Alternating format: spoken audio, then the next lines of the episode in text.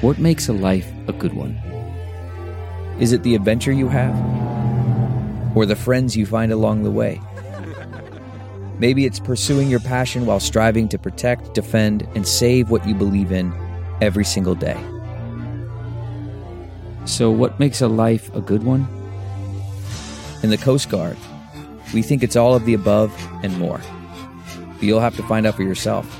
Visit gocoastguard.com to learn more. Hey, friends, thanks for joining our podcast. I want to tell you about something really new and exciting called patreon.com slash BP show. It's a great way to get uh, exclusive interviews with newsmakers, voicemails, personalized videos, political commentary, and early access to a special podcast called The Making of Bernie Sanders. Go to patreon.com slash BP show. Patreon.com slash BP show.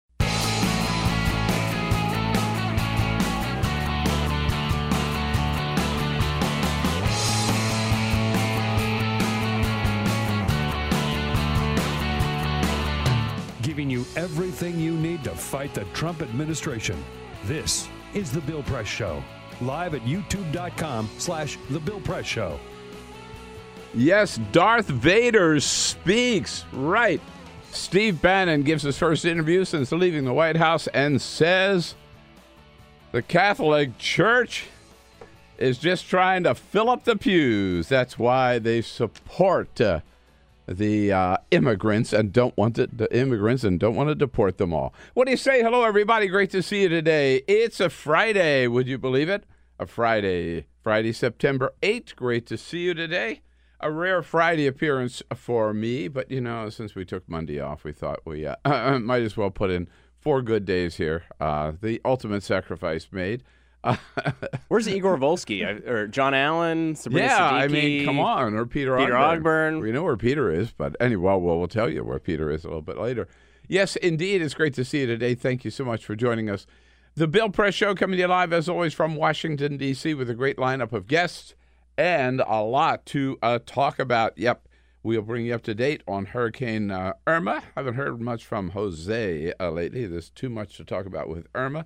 Uh, that bi- the Senate yesterday passed the big deal cooked up by Chuck Schumer, Nancy Pelosi, with Donald Trump in the Oval Office.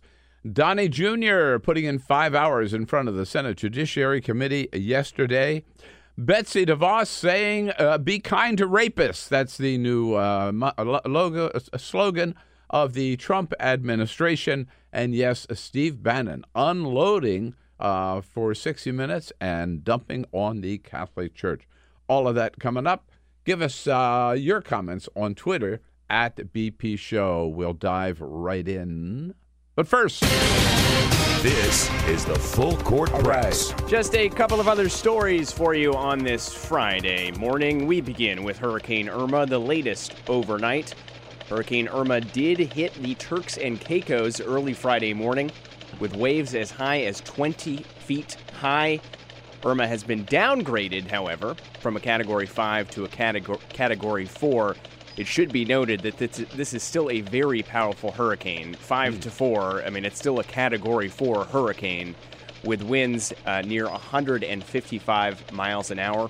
The current death toll uh, from the destruction in the Caribbean islands stands at 11. Hurricane Jose, currently a Category 3 storm with 125 mile an hour winds. Uh, not expected to make landfall anytime soon, but folks in Florida should be extremely worried and uh, should should be leaving as soon as possible. They, a lot of them are. I talked to a friend of mine yesterday from uh, Fort Lauderdale. He's he's already gone north, uh, heading toward Georgia. He said he didn't want to wait and and, be in all the all, last minute traffic getting out of there. If we can learn anything from Harvey, the the best Get- option is to get out as soon as possible. of the way, right? Uh, a new study from the National Survey on Drug Use and Health, as published in the Washington Post yesterday, found that marijuana use among teens, specifically 12 to 17 year olds, dropped to their lowest level in two decades. Now, why is this a big deal? Well, teen drug use is often linked to a lot of problems later in life, including addiction and criminal Yeah. behavior that can start with marijuana. You know, Jeff Sessions is big on saying that marijuana is a gateway drug I do not believe that it is. Uh, it's been proven that it's not. So here's some more evidence that teen drug use is down. We don't see teens jumping into drugs like heroin and cocaine because they're starting marijuana early on in life. We know that that has dropped the lowest level since 1994. Uh, that's good to hear, Yes. and I hope um, you know Jeff Sessions and Donald Trump and others pay attention to it. By the way, the study also notes that marijuana use is up in adults, no surprise there, but Well- alcohol use is down, which suggests that some people may be uh, starting to substitute alcohol use for marijuana use. Yeah, I wonder if that's going to happen. We'll that's see. interesting. Could right. make the crossover. Yeah. One more quick story. Sean Spicer, it is announced that he will make his late night TV debut on Jimmy Kimmel Live next Wednesday, September 13th. It's his first television interview since leaving the White House. And when will he be on Saturday Night Live? let's hope the first episode of the season, right? I think so.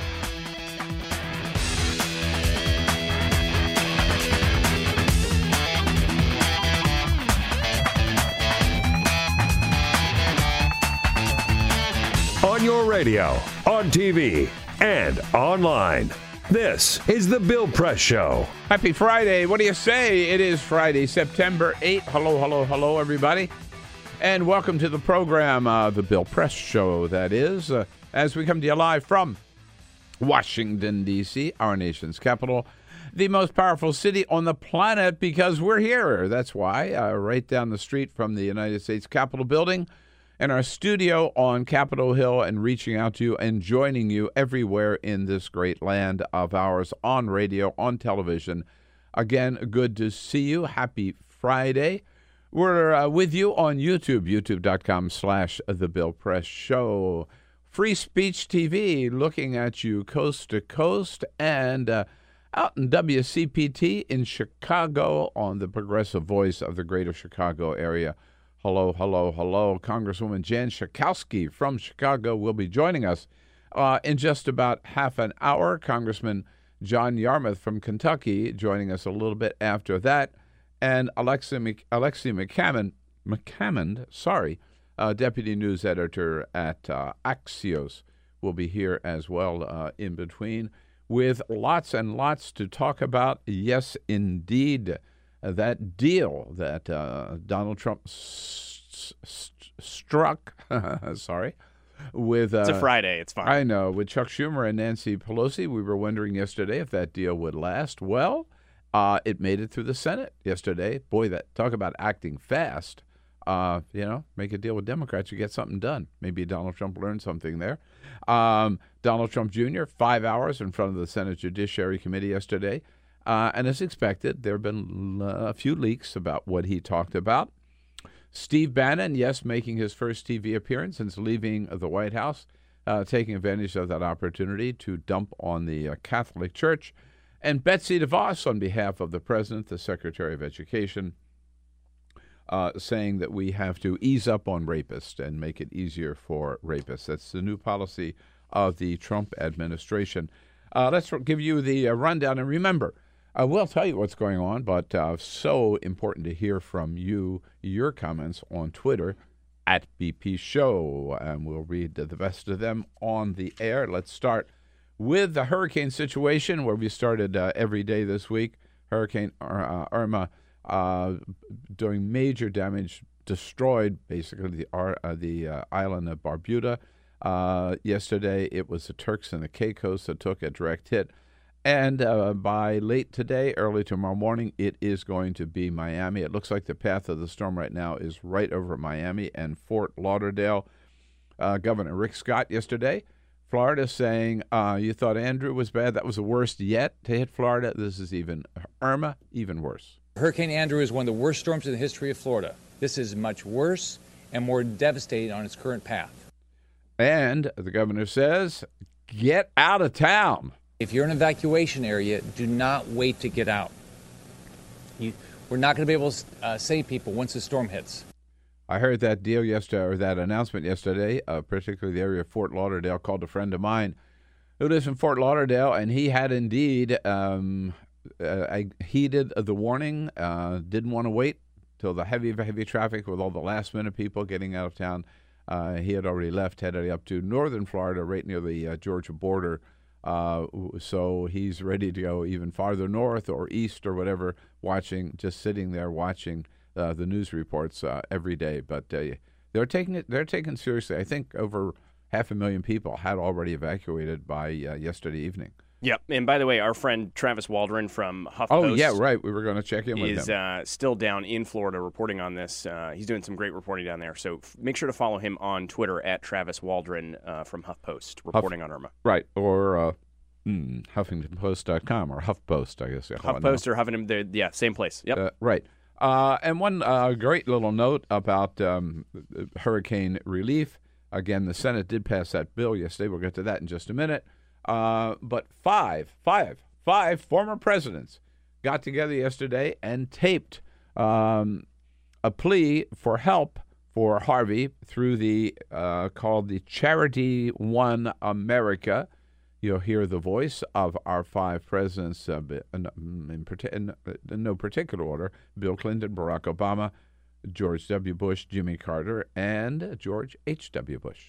Hurricane Harvey brought terrible destruction, but it also brought out the best in humanity. As former presidents, we wanted to help our fellow Americans begin to recover. Our friends in Texas, including Presidents Bush 41 and 43, are doing just that. People are hurting down here.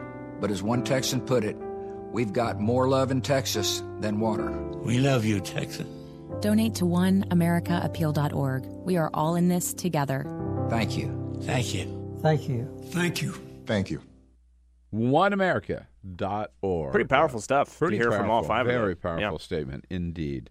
Uh, and by the way, as if um, Hurricane Harvey, Hurricane Irma, Hurricane Jose is not enough to track, uh, Mother Nature uh, again showing her fury this morning with an 8.1 earthquake uh, striking uh, off the coast of southern Mexico, right near the border with Guatemala. Uh, take it from me, one who has experienced many earthquakes in California. You get up anywhere above 5, 5.4, 5.6, uh, you do a lot of damage. I lived through a few of those in the San Francisco and Los Angeles area, and 8.1 is massive. Uh, it was offshore. We're just getting the first reports of damage down there. Uh, reported tsunami waves as well, uh, but uh, another um, natural disaster there uh, that hit this morning. More information on that uh, throughout the day. Uh, yes, indeed. Let's go to the uh, Senate, where yesterday, and we come back to this is the deal struck the day before Wednesday in that Oval Office meeting, as we uh, relayed to you yesterday. Again, this was uh, an incredible uh, surprise, particularly to Paul Ryan and um, Mitch McConnell, where they were sitting there with the Democratic leaders as well, Nancy Pelosi and Chuck Schumer, uh, and Paul Ryan and um, Mitch McConnell were making the argument that we need to have an 18 month deal on the debt. We, we, we're going to raise the debt ceiling, but it's got to be 18 months. Uh, that's he said the markets need that, the economy needs that, uh, and then Trump turned to um, Secretary of his his Treasury Secretary Steve Mnuchin, and Steve Mnuchin says, "Well, I support the 18 month deal, but I think we could also get by with six months if we had to." uh, as an emergency measure. Uh, at which point, the president turned uh, to Chuck Schumer and Nancy Pelosi, uh, and they said, Well, we think we got a better deal, which is let's combine the debt ceiling. Uh, well, first of all, let's combine Hurricane Harvey funding and keeping the government running and extend the debt ceiling for three months. And let's all agree on that, and let's just get it done so we can move on and talk about other things like maybe DACA. And the president on the spot said, Deal. You got a deal, Chuck. You got a deal, Nancy. Uh, he made the deal on the spot, and yesterday it passed. This, this is within 24 hours of that meeting. This three month extension deal passed the Senate yesterday, and it heads back to the House, where even Paul Ryan, who had said re- uh, the day before the day be- uh, I'm sorry before that meeting yeah the day before just before the meeting in the Oval Office that this was a ridiculous idea totally ridiculous to think of only extending for three months.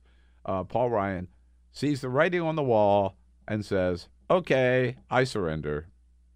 Personally, I think the debt limit in the credit markets, the longer, the better for the stability of the credit markets. That's my strong opinion. Um, but he was interested in making sure uh, that this is a bipartisan moment while we respond to these hurricanes, and he made that clear. And I think that's what, what his motivation was. Uh, and Donald Trump said that yesterday at a little news conference he had uh, with the uh, Prime Minister of Kuwait. Um, that it just seemed like the time was right, says Donald Trump. It was sort of like, uh, pardon the phrase, uh, the perfect storm. You look at North Korea, you look at the hurricanes, you look at what's going on in the Middle East. And I said, frankly, it's time that we walk out and shake hands and have a deal. God, I hate to say it, but he's right. No, he's kind of right. No, he is kind of right on this. Although, although, well, we'll get to that in just a second. But at any rate, what's funny, I think, about this is that yesterday morning, Donald Trump. Well, as we played the clips yesterday, after the meeting, all it was it was like a, like a love fest. It was like puppy love. All Donald Trump talked about was what a great meeting I had with Chuck and Nancy. Chuck and Nancy. Not crying Chuck. Chuck. And not incompetent Nancy. No. Nancy. Chuck and Nancy. Thanked Chuck and Nancy for the meeting publicly over and over. Never I'm committed to working with both parties to Yeah, deliver for right. our wonderful, wonderful citizens. It's about time. We had a great meeting with Chuck Schumer, Nancy Pelosi. never mentions Paul Ryan nor Mitch McConnell. And clearly, Donald Trump was pissed off at Ryan and, and McConnell. He played ball with them for seven months. He trusted them to deliver on his repeal of Obamacare. They could not, so he said, "Well, let's try the Democrats and see what we can get done um, with them." I appreciate everybody being here. Thank you very much. Thank you very much, Nancy, Chuck. Appreciate Yeah, it very you. much. Thank you, Nancy Chuck. What's your name? Uh, Ryan? Is that it? I can't read your name tag there. Thank you very much, Nancy, Chuck. Appreciate it very much. So he makes this deal. And the funny part is so yesterday morning, Trump is watching TV. Of course, that's all he does, right? He's watching the morning shows and he sees that everybody loves this deal, even Fox News. So what does Donald Trump do? He gets on the phone. Who does he call? He calls Chuck Schumer and Nancy Pelosi yesterday morning to say, "Oh my God, everybody loves this. Did you see the new? Did you watch the morning show this morning? What what great reviews we're getting. We're getting all, everybody's talking, saying good things about this deal." And so Nancy Pelosi says, "Well, you know, Mr. President, maybe now what you ought to do when everybody's feeling good." Is uh, how about those dreamers? You know, you got to do something about the dreamers next, and in the meantime, maybe you could. she's telling him what to tweet. Maybe you should tweet out something to reassure the dreamers. When he called this morning, I said, Thanks for calling. This is what we need. People really need a reassurance from, from you, Mr. President, that um, uh, the six month period is not a period of roundup.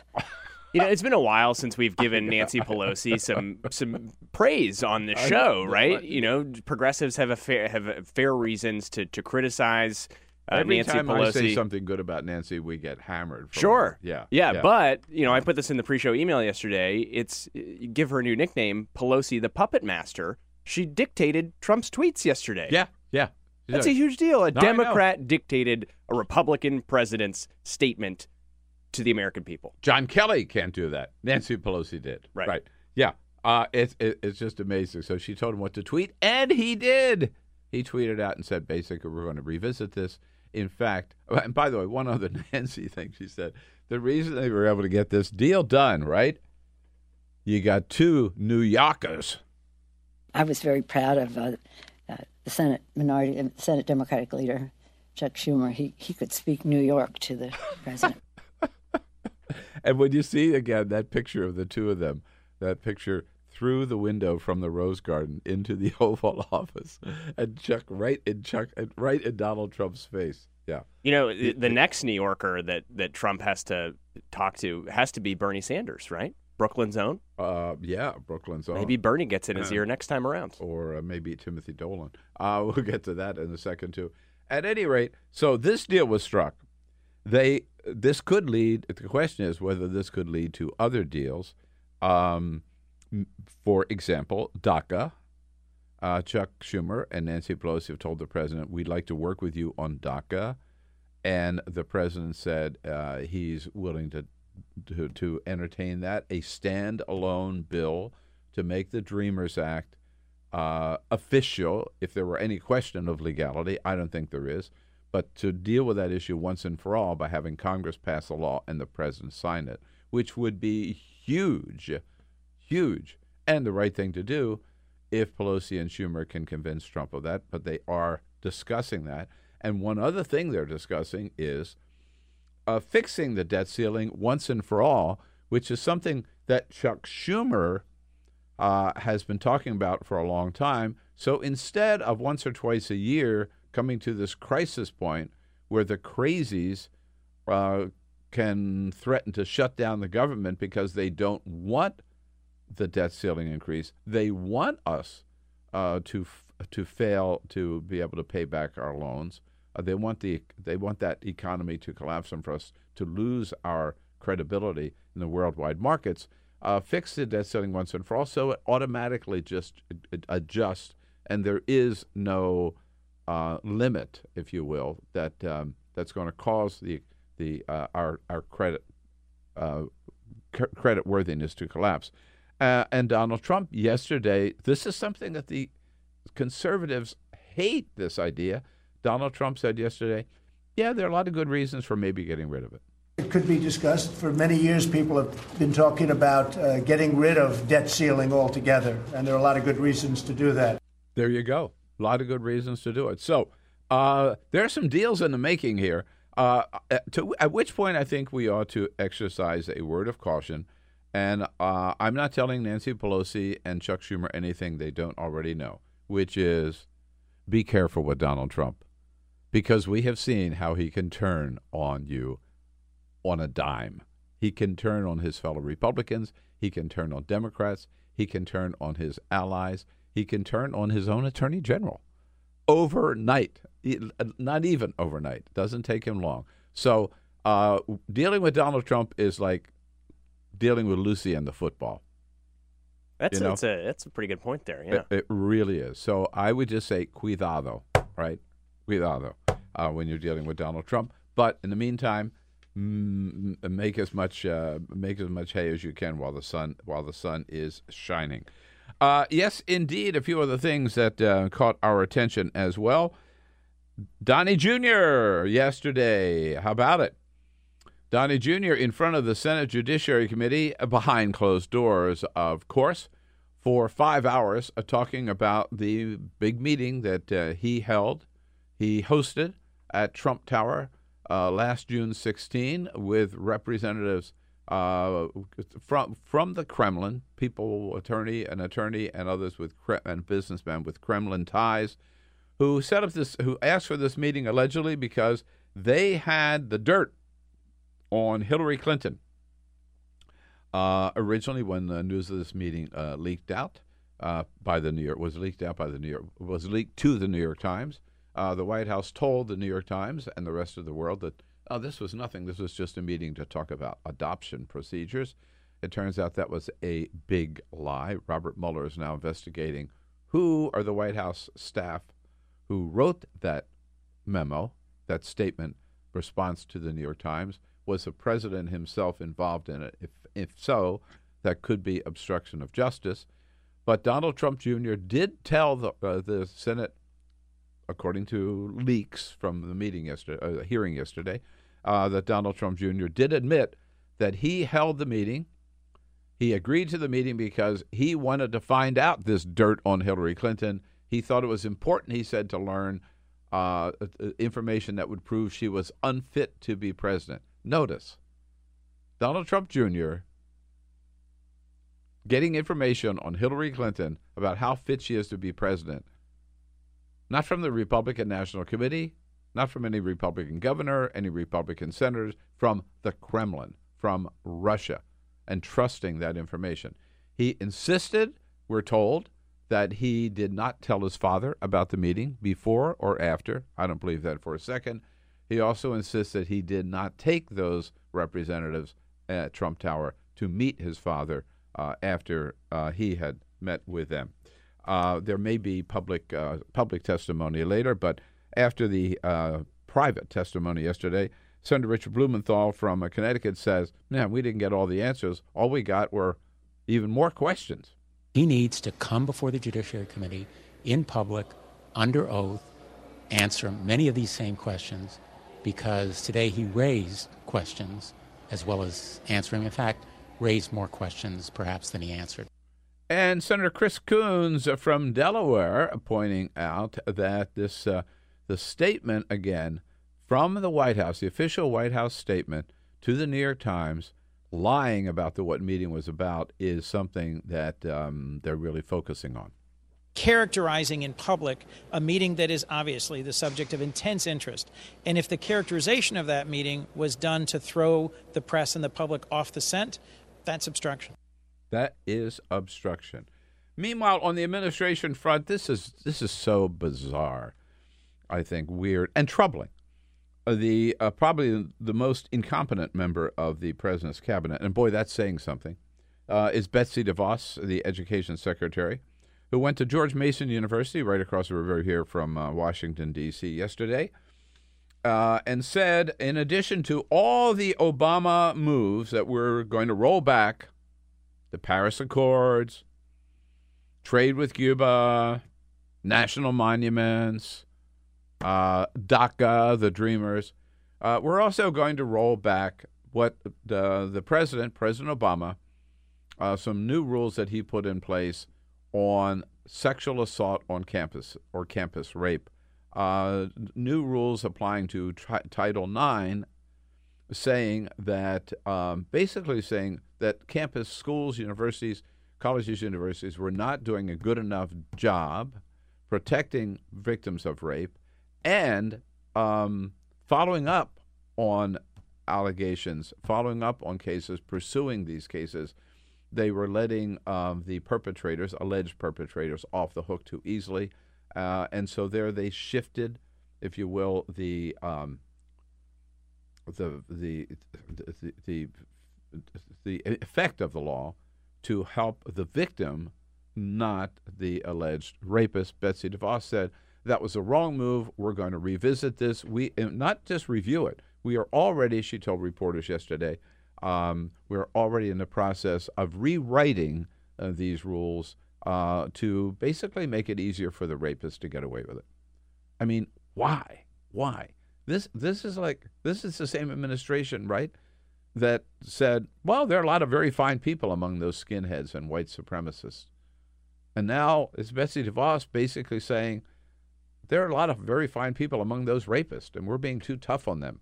And we got to make it we got to make it harder for the victims to make their case. We're not going to help the victims. We're going to help the rapist. It's just it's unbelievable that they could take this position, uh, but she did it yesterday. Well, they use statistics like, oh, you know, one in four women um, report sexual assault, campus rape. Oh, that's too many. That's Yeah, too many. too there many. must be must be Mhm. something going on here. It's got to be the accusers who we've got to watch out for. Yeah. Uh, so we'll see how that turns out. Uh, she is getting a lot of criticism for it, rightfully so. Meanwhile, Steve Bannon, yes, indeed, Steve Bannon, uh, former chief strategist for the White House, giving his first interview uh, for 60 minutes. The entire interview will air uh, this Sunday evening. Uh, Charlie Rose did the interview. Uh, Steve Bannon said very interesting things. He he called himself and the president were just the reason we get along. We're street fighters. Yeah, here he is. I'm a street fighter. That's what I am. You're more than that. No, I think I'm. I think I'm a, I'm a, I'm a, a street fighter. By the way, I think that's why Donald Trump and I get along so well. Donald Trump's a fighter, great counterpuncher, great counterpuncher. He's a fighter. Hmm. Yeah. And how about that DACA plan that the president announced? Uh, is that something that Steve Bannon would want the president to do? Uh, o- overturn the DACA program? Steve Bannon, surprisingly, maybe says no. Okay, Disagree. don't- Okay, I don't agree with that DACA decision, but I understand how he struggled with it. I understand how he's giving a possibility of a legislative thing. And he said even last night in a tweet, even in a tweet, he would rethink it. Trust me, the guys on the far right, the guys on the conservative side, are not happy with this. So why, uh, Steve Bannon has asked, why does the Catholic Church, why does the Catholic Church come out in opposition uh, to the cancellation of the Dreamers program, particularly uh, Cardinal uh, Timothy Dolan from New York? The Catholic Church has been terrible about this. Okay, fair. The, the bishops have been terrible about this. By the way, you know why? You know why? Because unable to really to, to, to, to, to come to grips with the problems in the church, they need illegal aliens. They need illegal aliens to fill the churches. That's uh, it's obvious on the face of it. That's what that's what the entire Catholic bishops condemning. They have an economic interest. They have There an economic interest in unlimited There it is. immigration. Yep, he's saying follow the money. The churches are empty. The only way they can fill up the churches is to pack in the uh, undocumented uh, um, um, people who are here, uh, undocumented immigrants, and so therefore that's why the Catholic Church is supporting them. Timothy Dolan yesterday on Sirius XM said basically BS. Uh, His Eminence uh, Cardinal Dolan. Uh, no, this we're doing. We're treating these people because that's what that's what the Bible tells us. That's what America tells us. That's how we should behave. to treat the immigrant with dignity and respect, to make sure that society is just in its treatment of the immigrant, is biblical mandate. It's clear in the Old Testament. My Jewish neighbors remind me of that all the time. and it's certainly clear in the New Testament as well. DACA is just one of the big issues in front of this Congress, and uh, a good Congresswoman from Illinois, Illinois' 9th District, Congresswoman Jan Schakowsky, joins us right now after a quick break here on the Bill Press Show. Stay with us again. Send us your comments on Twitter at BP Show. I was very proud of uh, uh, the Senate Minority Senate Democratic leader Chuck Schumer. He he could speak New York to the president. Follow us on Twitter at BP Show. This is The Bill Press Show.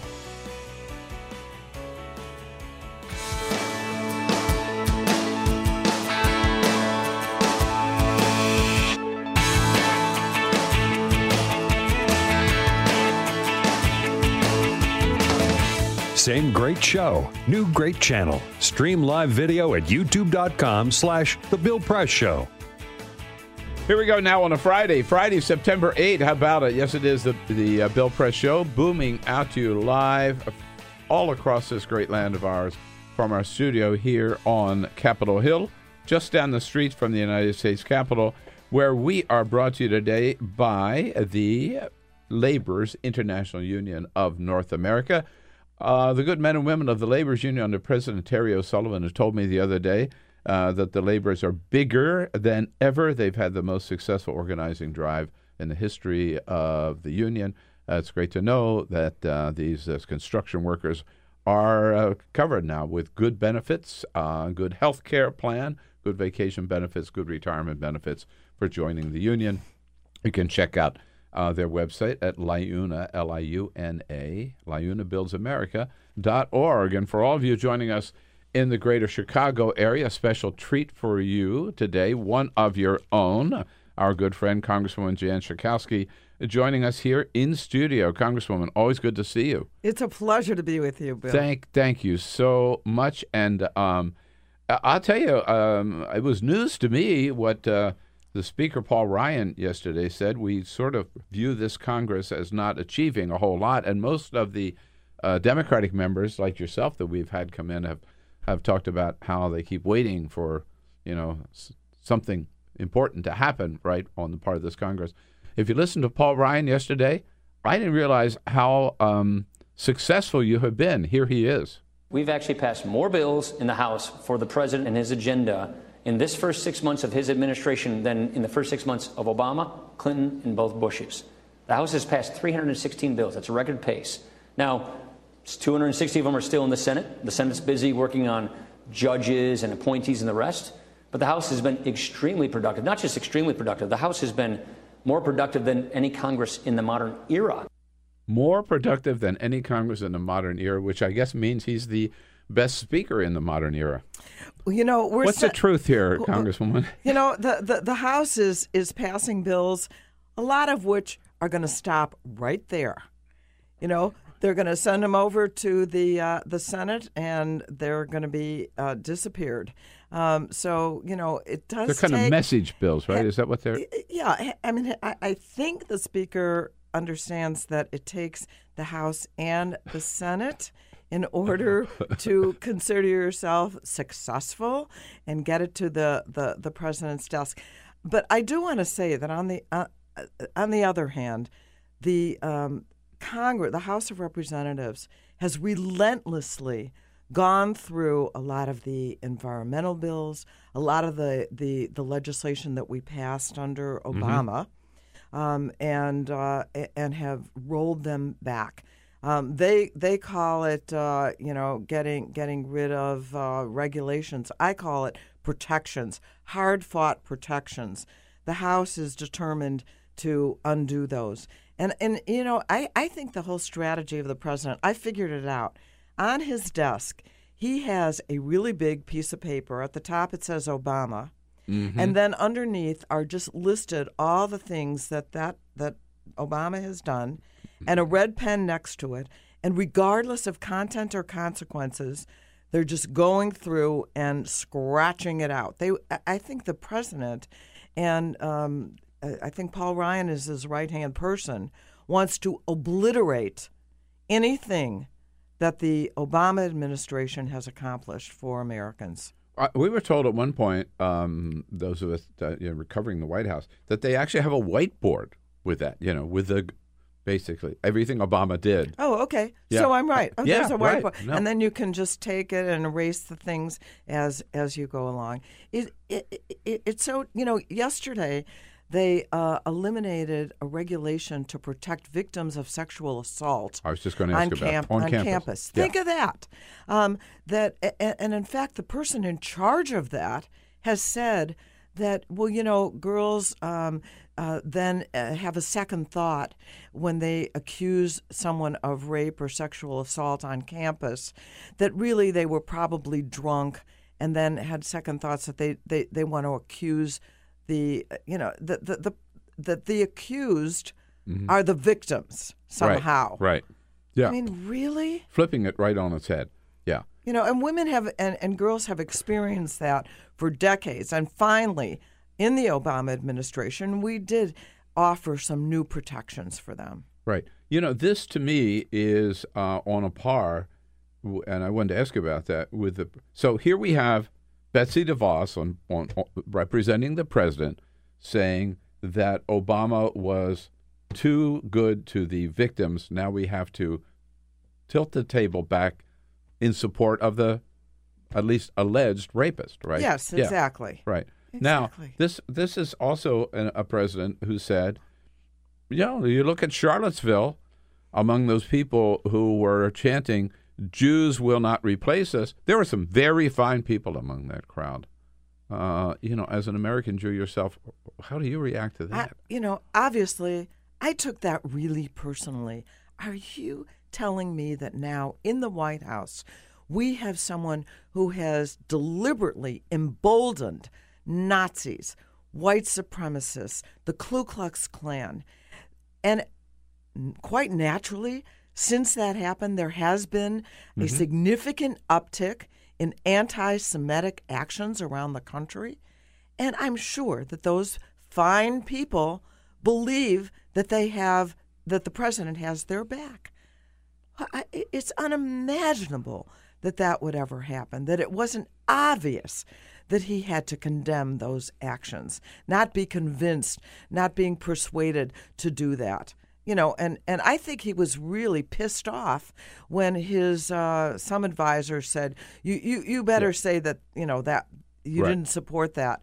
And finally, he had to come out and say, yes, well, both sides, all sides, um, uh, you know, there were very fine people. And all they were really trying to do was to protect our culture and our heritage by opposing um, the removal of a statue from the Civil War supporting slavery. Right. That moral equivalency he was putting out there, right? It's Between just shocking. Yeah, yeah, the people, the nonviolent protesters and the skinheads and the KKK and the white supremacists and the anti-Semites, right? Right.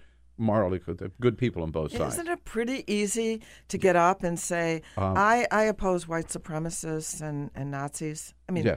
You would think even Mitch McConnell said there's there are no good Nazis or No. there are no good No. KKK members, right? Right. I mean, that's that, that, that, that doesn't take a lot of courage No, to make no, political no, courage. no, no.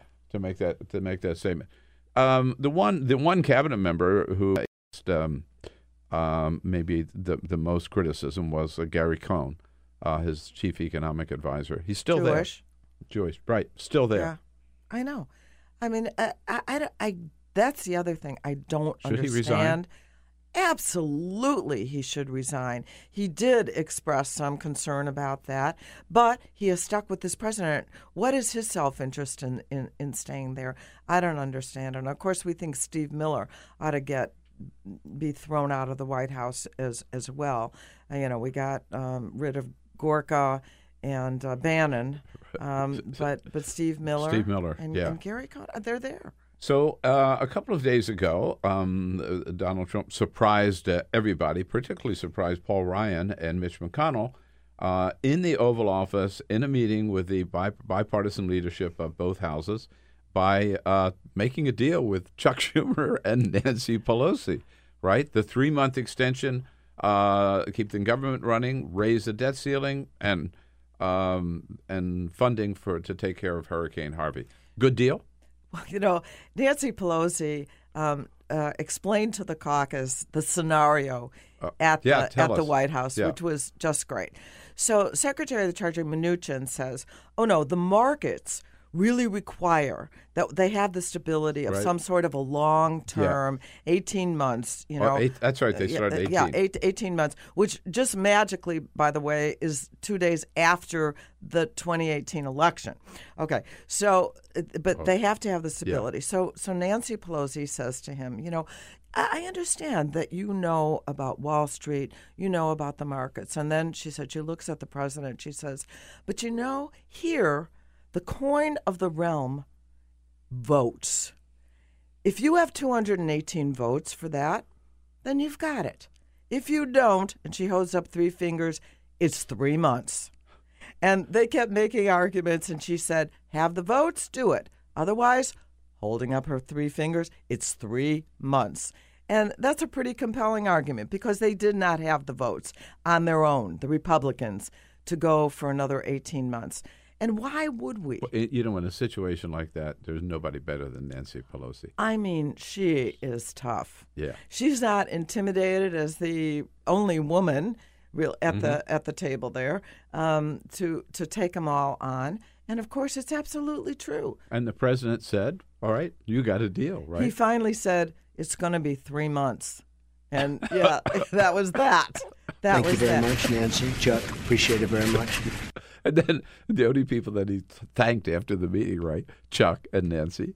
Yesterday morning, he calls Nancy and says, "Did you see the news? The cable TV? They all love this deal." Yeah. And, and and and in that conversation too, she made it clear to send a message to the dreamers because really that's that's the the, the one huge loose end that Mm, hasn't right. been fixed and, and and it's just terrible. I mean, Yeah. I have a, a district that people are terrified. Well, so he so he sent out he sent out she, and he says, "Well, what do you want me to do?" She says, "You need to do what you do." Yeah, here the way you do it. Right here she is. Uh, this is uh, Leader Pelosi uh, talking about her telephone call yesterday with the president, where she said, "You got to send out a tweet." I mean, when he called this morning, I said, "Thanks for calling. This is what we need. People really need a reassurance from from you, Mr. President, that um, uh, the six month period is not a period of roundup." and he did it. Right, right. I, I- and the, with the way she put it, she said she didn't say send out a tweet. She said, "Do do it, do what you do." Oh, do what and, you do. and- yeah, Oh, yeah. a- a- and and communicate um, that uh, they are not going to be in danger of, of deportation. Everyone is afraid right now in the. Uh, Right. So, so that, that you get right to the the the next question. A lot of people are asking is: Could this deal on the the, the three items together that passed the Senate yesterday, by the way, within 24 hours of that Oval Office meeting. So they, they can get things done fast when they one want to. in one vote, by the way, they they combined both the debt Yeah. ceiling, the Mhm. CR, and uh, uh, help for hurricane victims in one in, one, vote. Could this deal lead to other deals like DACA, for example? And That we're would- we're absolutely not giving up on that this month. We're not waiting till the end of the of the Six three months. months or the six months to to fight for that. And so we are looking for must pass bills that we can attach it to. We're looking at discharge petitions, going after some of the Republicans who have expressed support. That would include the speaker, by the way, um, to to to help us move that now. Right. Would you so you would see either a standalone bill or uh, attaching it to another bill, which would um, what legalize the pro officially make it a legal program? Is We'd that- like to pass the DREAM Act. the Dream Act. Yeah, We'd like to is- pass the DREAM Act, which you know the House of, of Representatives, when we had, we were in charge, actually did pass it. Um, I, it was a 2010 or 11, Right. Um, and the and the Senate wasn't able to do and that. Required s- 60 votes. Right, and sadly, uh, some Democrats didn't didn't in the Senate did not vote for it at the time. But right, Wow. but it's been around for 16 years, uh, thanks to your colleague uh, Senator Dick Durbin. Who came to our caucus yesterday and and talked about the urgency of moving it. Yes. Um, uh, tell us about the. I mean, the people in your district. I mean, th- this uncertainty now suddenly, right? That that envelops them all. You know, we have to answer the question how is the United States of America better if we take away our we have students now that want that are studying to be doctors and and, and lawyers and employers. They are employers Mhm. right now. Um, Monica in in my district is a nurse caring for people. How are we better if those people are deported from the United States of America? People who have some who have never have no recollection of the country that they were born in, brought at no decision of their own with Right. their parents. I mean, it's it's astonishing, really, that we we would take some of the best of the best and say those people have to go eight hundred thousand strong in our country right now, contributing to making us better. There are economic consequences that are devastating if we were to deport those people. This is not going to happen, but it what it does is create this enormous fear, this uh, the, the, this feeling of inst- you know constant fear. I mean, it- Sure, right. terror in families, ripping families apart. It, it, it, it, it's inexplicable. I'm a first generation uh, American. And you know, the, the president's policies that say they want educated people, people with money, people who speak English, my family wouldn't have made the cut. Right. Um, Absolutely not. Coming and escaping, in their case, pogroms in, in, in, in Russia. Um, but, you know, obviously people fleeing the, the Holocaust, many of them wouldn't make the cut to come to this. We are immigrants. This is who we are as Americans. No, that's the other side of the Trump thing. He, yeah, he, uh, on the one hand, he's out after people who came here illegally. He's also out, out after people who came here legally and wants to change the rules, as you point out, the so-called merit-based immigration. Exactly. That if you don't already have money, don't already have a degree, don't already speak English, you go to the end of the line, right? I mean, how many of Yeah. our ancestors would have been able to make it? I, I- few. I mean, and, and, and that's the, the message on the Statue of Right. Liberty to, Oh, to, oh. to welcome people. Oh. You know, I, I don't know. My oh, parents. Steve Miller says that I know. that statue is misunderstood, right? Yeah, it doesn't stand for what we've always thought that it stood for. right? Exactly. Yeah, God, I'm telling you. Um, one non, well, I guess it ha- does have a political connotation for sure, but uh, outside of politics, you have been very outspoken on the uh, NFL, which the season starts this weekend, right? That does. Started last night. Right, last night. Um, so, how much progress has the NFL made on this very serious problem of um, so many players suffering brain damage, Yeah. concussions? Yeah, not not enough. Um, in in fact, the NFL, which committed a whole bunch of money to the National Institutes of Health, um, has not come up with all the money because they wanted to control who did the studies, and ended up wanting to appoint someone who has been very kind to them. Now, here's the issue. Um, Why do you chronic traumatic encephalopathy um, is a um, is brain damage that recent studies showed that 110 out of 111 brains that were Yeah, donated, clearly right. people who who showed symptoms um, had CTE. What is that?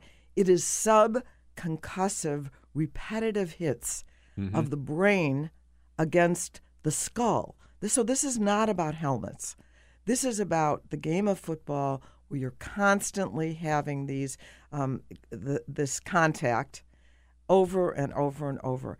And even some of the high school players who have died, you can only at this point do the research after the person is deceased. Mhm, mhm. Um, and co- high school and college football players have shown this disease, and it's it's debilitating. It's it's uh, uh, brain disease.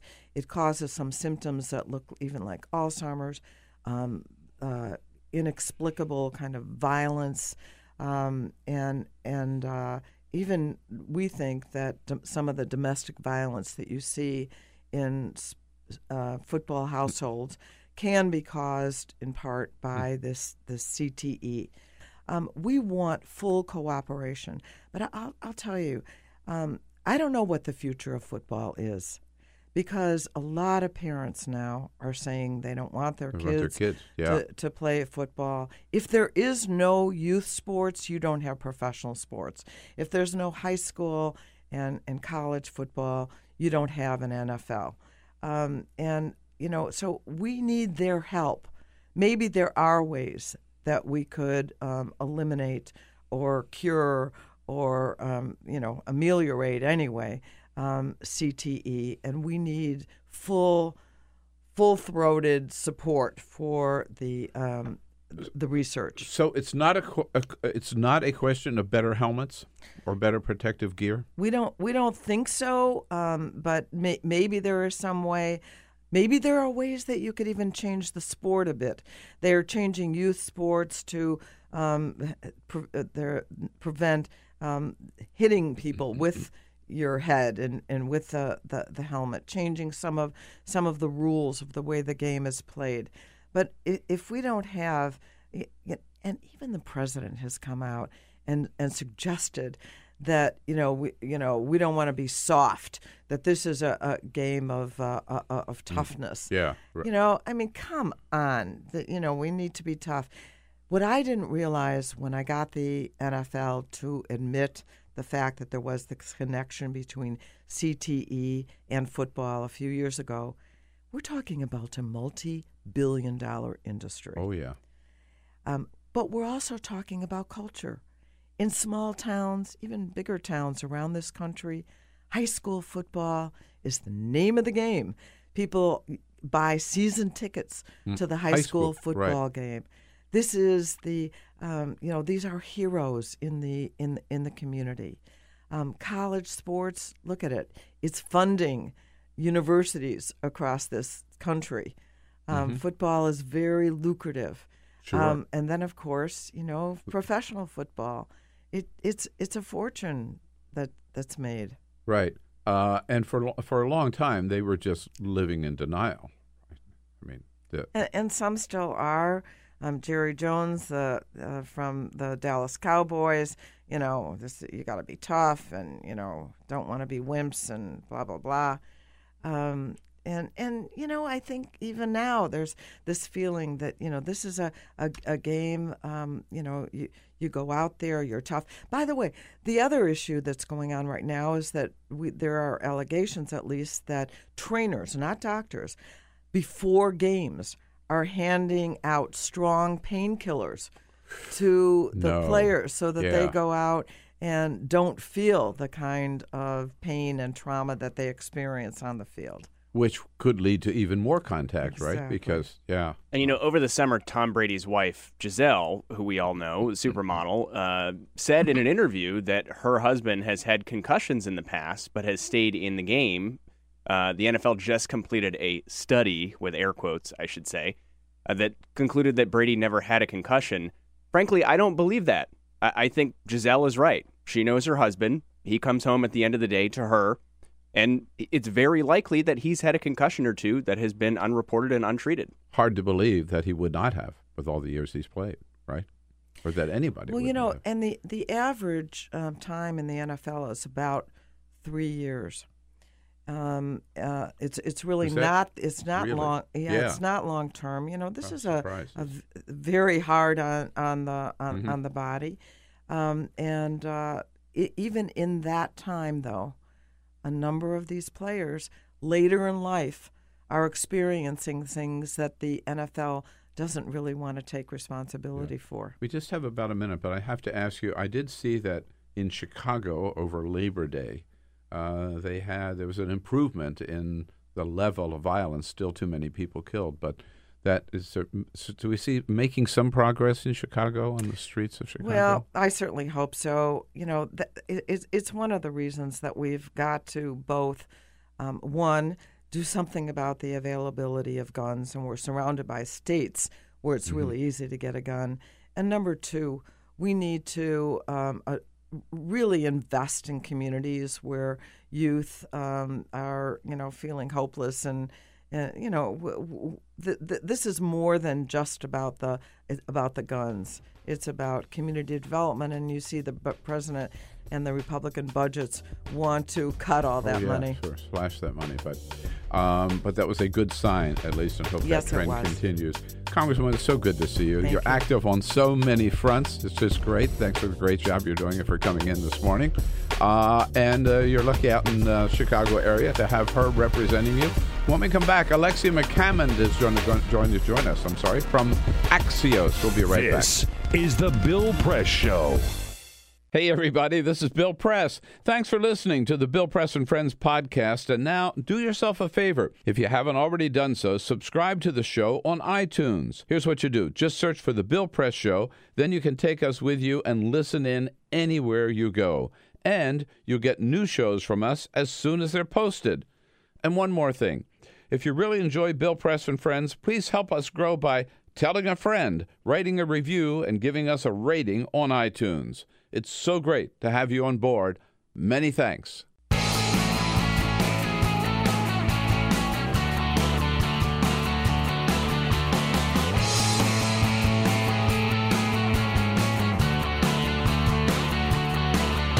Giving you everything you need to fight the Trump administration. This is The Bill Press Show. Live at youtube.com slash The Bill Press Show. What do you say? Here we are on a Friday, Friday, September 8th. It is the, the Bill Press Show. Thank you so much for being with us.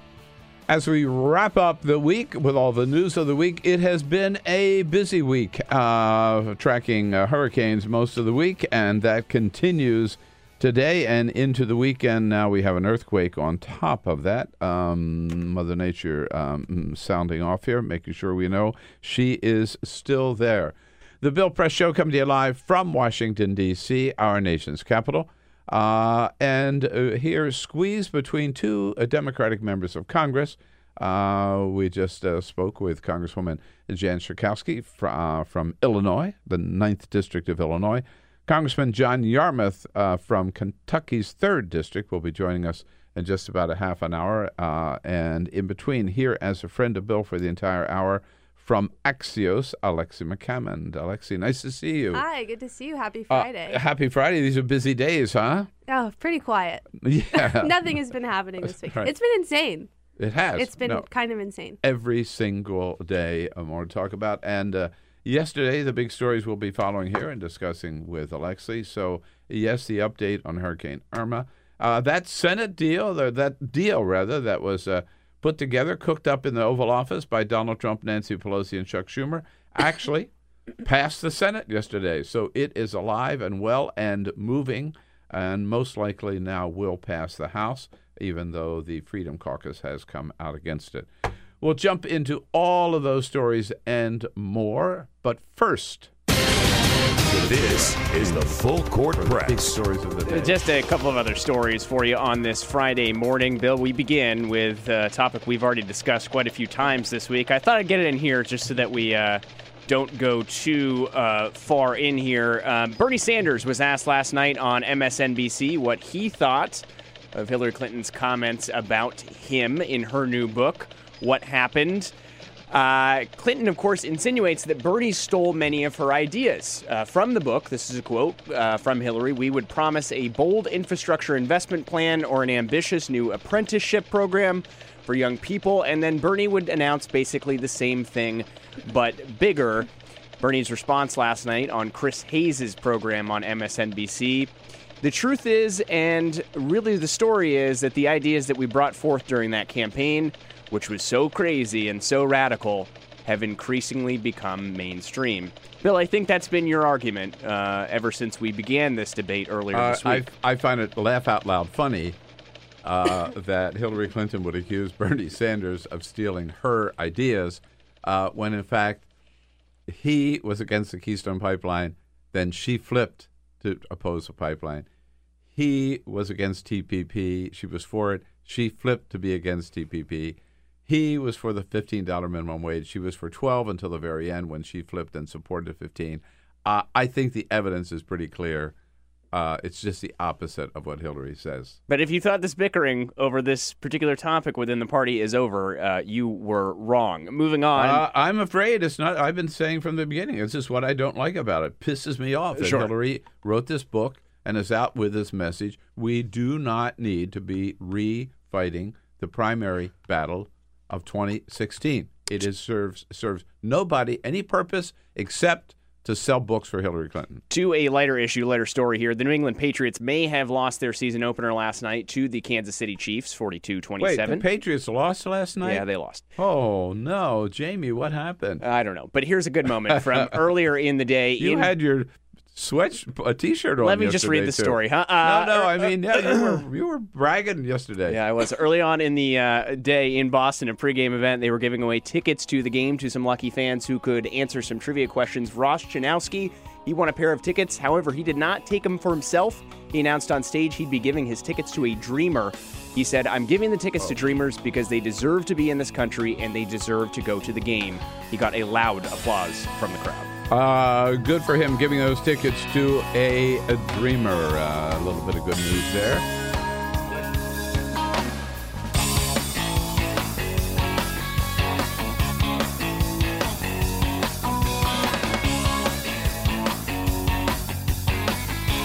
On your radio, on TV, and online. This is The Bill Press Show. All right. Here we go. Hour number two of the Bill Press Show on this Friday, Friday, September 8th. Hello, hello, everybody. Great to see you. Thank you so much for joining us. It is the Bill Press Show. We are coming to you from our nation's capital, which last time we checked was Washington, D.C. And we're here right in the heart of the action on Capitol Hill. We're so close to the U.S. Capitol building that uh, we can see them from here and they can hear us from there. Uh, and we want to uh, bring you up to date on all the news of the day, which we will do on YouTube. First of all, YouTube, youtube.com slash The Bill Press Show. Uh, also on Free Speech TV, of course, and coast to coast. Uh, we are there with you on, you on Free Speech and out in the Chicago area on the great WCPT, the progressive voice of Chicago. Thank you for joining us. We look forward to hearing from you about the news of the day. Of course, your comments welcome uh, on Twitter. Don't leave Twitter to Donald Trump. Use it yourself. Send us your comments on Twitter at BP Show. And to help us through the news of the day, Alexi McCammond here from Axios. Alexi, how are you? Hey, I'm good. How are you? Uh, I want you to say hello to Jamie Benson. Hi, Jamie Benson. Hi, Lexi. How's So, it going? Do you Yep, all okay? good. I just wanted to check that you. Yes. You're, Every once in a while, do a little technical had a check. little- Had a little tech technical problem there. check, Wanted to make sure it was all fixed. All good. Thank you, guys. By the way, Bill, I think this might be a good time to uh, get in a Peter Ogburn update. You know what? Yes. Perfect time. Um, we have some very good news to report on the Peter Ogburn Front, whom, as you know, had open heart surgery uh, less than two weeks ago. Um, Sunday will be two weeks, uh, and he has been making an incredible recovery. Uh, we've been there with him every step of the way. And yesterday, Jamie? Peter Ogburn is officially at home with his kids, his wife, and all of his pets. Yes. He's Out- resting comfortably at home. out of the hospital. That's which amazing. Was real, really amazing. You know, they everybody said, "No, you're going to be here, dude, for a long time, and then we're going to move you to this rehab hospital, and it's going to be hospital, hospital, hospital." Uh, and he he uh, bounced back so strongly that his doctors said, "No, you can go home." Uh, No, he's not out of the woods yet. He's got a lot of rehab still to do, but he'll be doing that from home. Here's the thing: he has not really- tweeted yet this morning, which makes Uh-oh. me think Uh-huh. that he actually had a full night of sleep last night uh, at home since he wasn't in the hospital anymore. He'd been waking up at like five or six, a.m. watching the show, tweeting, telling people to watch. But I think he may still be asleep, so that's a good thing. That is That's- good. That's a good sign, and it's great that um, that he his is home where he'll be surrounded with uh, lots of love and great care, as he also had in the hospital as well. Right. So, Alexi, what do you think? Uh, we've got um, Steve Bannon suddenly speaking out That interview. And his first interview Right. uh, since he left uh, the White House. Uh, and he took advantage of this interview to um, bash the Catholic Church, right? Right. Um, saying yeah. they needed illegal immigrants. He referred to them as illegal aliens to fill the pews. Right. Uh, so here, uh, here he is. First, he did say that he disagreed with. First of all, he disagreed with the president's decision, which surprises me, to end the program. Here he is. Okay, I don't agree with that DACA decision, but I understand how he struggled with it. I understand how he's giving a possibility of a legislative thing. And he said even last night in a tweet, even in a tweet, he would rethink it. Trust me, the guys on the far right, the guys on the conservative side, are not happy with this. Mm, yeah, to say the least, right? Right. But now to your point, well, uh, Charlie Rose, who conducted the interview for 60 Minutes, and by the way, the entire interview will be broadcast on 60 Minutes tomorrow, uh, Sunday evening on CBS. Um, so Charlie says, well, what about the Catholic Church? I mean, Tim Dolan, Timothy Dolan, the Cardinal of New York, has come out and said this was a really big, the wrong thing for Donald Trump to do. Um, Steve Bannon says, well, we know what motivates them. The Catholic Church has been terrible about this. Okay, fair. The, the bishops have been terrible about this. By the way, you know why? You know why? Because unable to really to, to, to, to, to come to grips with the problems in the church, they need illegal aliens. They need illegal aliens to fill the churches. That's uh, it's obvious on the face of it. That's what that's what the entire Catholic bishops condemning. They have an economic interest. They have an economic interest in unlimited immigration. Yeah. How do you get from point A to point B in Steve Bannon's mind? How do you go from the scandals and the problems, whatever he's referring to with problems, which is ambiguous, of the Catholic Church to saying, well, they rely on illegal immigrants to fill the pews? Uh, no, I no, I don't see a don't- connection. I don't get it. And we should point out that Steve Bannon is a Catholic, right? And he was Right. bashing his own church and saying Right. that their their view on immigration. Uh, Cardinal Dolan said yesterday on, on a, in an interview on Sirius XM. Well, we'll let him him speak. That you know, there's a reason, and if you listen to what the Pope says too, there's a reason the church uh, reaches out, right, Right. to help immigrants. to treat the immigrant with dignity and respect, to make sure that society is just in its treatment of the immigrant, is biblical mandate. It's clear in the Old Testament. My Jewish neighbors remind me of that all the time. Yes, and it's clear certainly. It's in- another little subtle dig at Bannon, by the way. It- My it- Jewish My neighbors Jewish remind me all the neighbors, yeah. time. Yeah. And it's true certainly in the New Testament, right? Right. Right. That that is why why I've disagreed as a Catholic with the Catholic Church on many policy issues, particularly when it comes to women's reproductive rights. Right. Uh, on immigration, they've always been good and strong because it really is a the classic case of helping the dispossessed. I mean, that's what Right. Jesus was all about, right? Right. There's no doubt where Jesus would be on this DACA program. Right. And what's also interesting is this these clips from the 60 Minutes interview give the public a view into Steve Bannon's thinking and reasoning, which we didn't really have from his mouth before. And it's wild now just thinking about him whispering in the president's ear for the entire time he was in the White House, making these connections that weren't there based on his emotions and his personal views and and how he could convince Trump of those things that seemingly don't make sense Right. now that we're hearing them. So um, Steve Bannon is gone. Right. Sebastian Gorka is gone. Who even right? was he? I know. uh, Steve Miller is still there, right?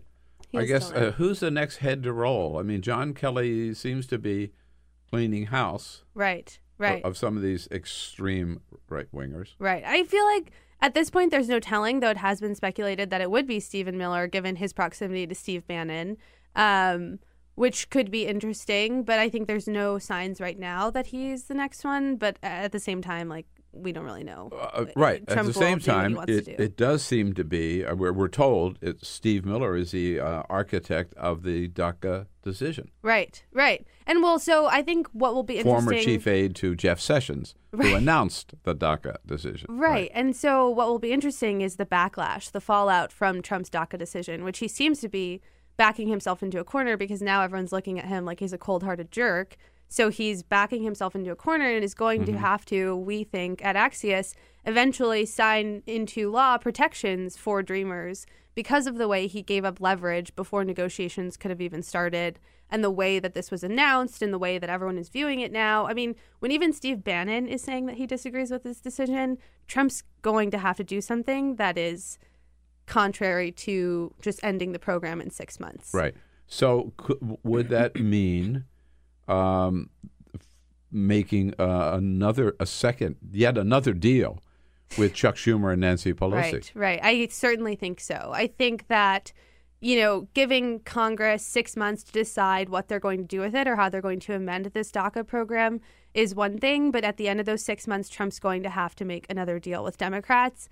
I think Republicans are losing trust in him. They will become increasingly less interested in working with him. And he's realizing that he can sort of rise as this, like, populist president who rises above partisanship to make deals, which he did with Pelosi and Schumer earlier this week. And that was a good thing for him in some respects. So, in six months with this DACA decision, I think we can see a similar thing happening. Right.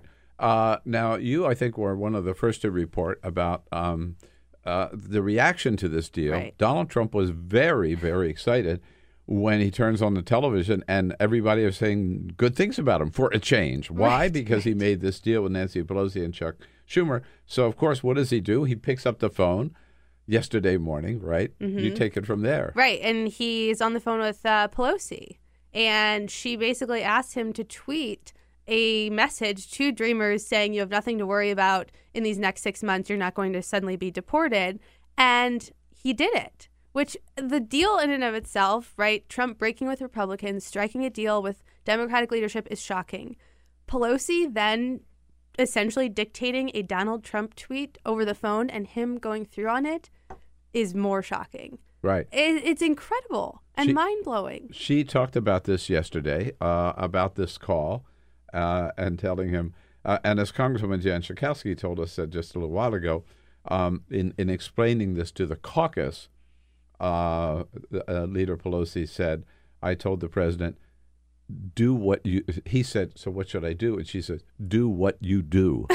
right. do what you do. Here, Right. she, here she is. When he called this morning, I said, "Thanks for calling.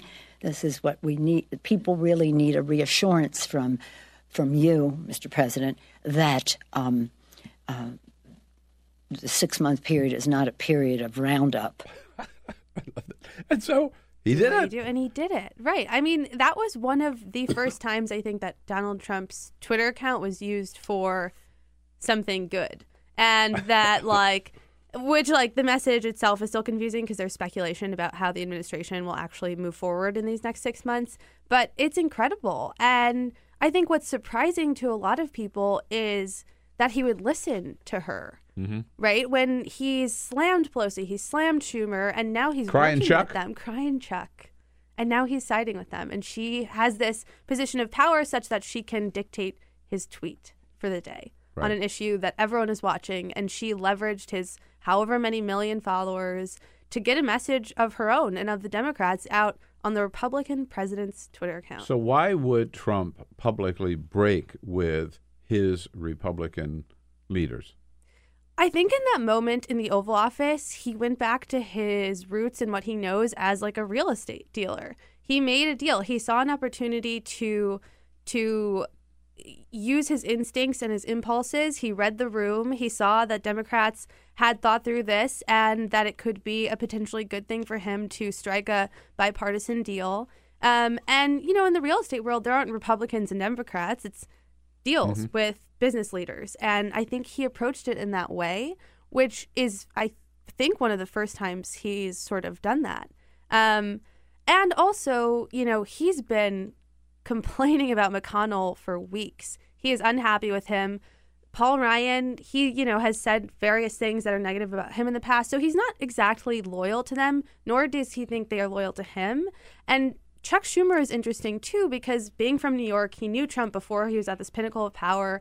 And I think there was a moment where Donald Trump impulsively acted on what he viewed as a business deal rather than a political negotiation. I think that's a good read. Um, Leader Pelosi yesterday too uh, talked about this. Um, maybe not such so such a strange rapport uh, that Chuck Schumer and Donald Trump have. They speak the same language. Here she is. I was very proud of uh, uh, the Senate minority, uh, Senate Democratic leader Chuck Schumer. He he could speak New York to the president. I love that. It's a real thing. He could It is a real He could thing. speak New York. Didn't right. Trump praise Cuomo yesterday too on the uh, Oh, issue with the subways, Uh, or no, something about infrastructure with with the bridge in New York? He went out of his way to praise Cuomo as well. Oh, I didn't see Another that. New Yorker. I, I maybe it's this situation where Trump is getting sick of DC and sick of you know the politics of being president, and he's missing his New York days. He's getting nostalgic for he's his getting hometown. nostalgic. Well, uh, but uh, uh, okay. So I think this is a good deal, great deal. If they can strike a deal on DACA, all the better. Right. Uh, in addition to that, is the third issue that they talked about, which is, and this is some, something that Chuck Schumer has been um, preaching for a long time, correctly, I believe. Let's stop this every year going to the brink over the debt ceiling. Right. Let's just fix this debt ceiling so that it automatically just jumps up as it has to, right? Right. Uh, so that we don't yeah. we don't renege on our on our debts. Um, and Donald Trump, who's been so, like on many issues, on both sides of this issue, uh, yesterday he actually said, "Yeah, I think Chuck is right about this one too." Here, uh, here's the president. You look at North Korea, you look at the hurricanes, No, you look at what's okay, going on in the Middle East. That's why we made a deal. That's right. You could, but here it It is. could be discussed. For many years, people have been talking about uh, getting rid of debt ceiling altogether, and there are a lot of good reasons to do that. A lot of good reasons to do that. So the makings of yet another deal. Another deal, right? Which is totally antithetical to what conservatives want, to what Paul Ryan has said he wants, and and it's just been a And- week of Trump playing a Democratic president and it it puts Paul Ryan and Mitch McConnell on the sidelines for sure. again further. Yes. Which, which I think is you know So- somewhat strategic on Trump's part. Right. Uh, uh, uh, the, t- before we move on, there's there there are I think some some pretty wise people out there though who are just issuing little warning signs, right, to Nancy Pelosi and to Chuck Schumer. Yeah, take advantage of it, get everything you can, Right. But know that Donald Trump can turn on you like Oh my that. gosh, I know. Right. I- I- well, he's a president as of the he- moment, and moments only last so long. And he is someone who is like obsessively fixated on short-term plans, and I think that's also part of why he made this deal because not only was Schumer able to speak New York to him, he spoke to Trump's ability to only sort of understand and think in the short term. and to Three get something and to get something done. and it gets something done. Right. So but a very we- small thing. We've done. seen him turn against Mitch McConnell. We've seen him turn against Paul Ryan. We've seen him turn against Jeff Sessions. We've seen him turn against James Comey.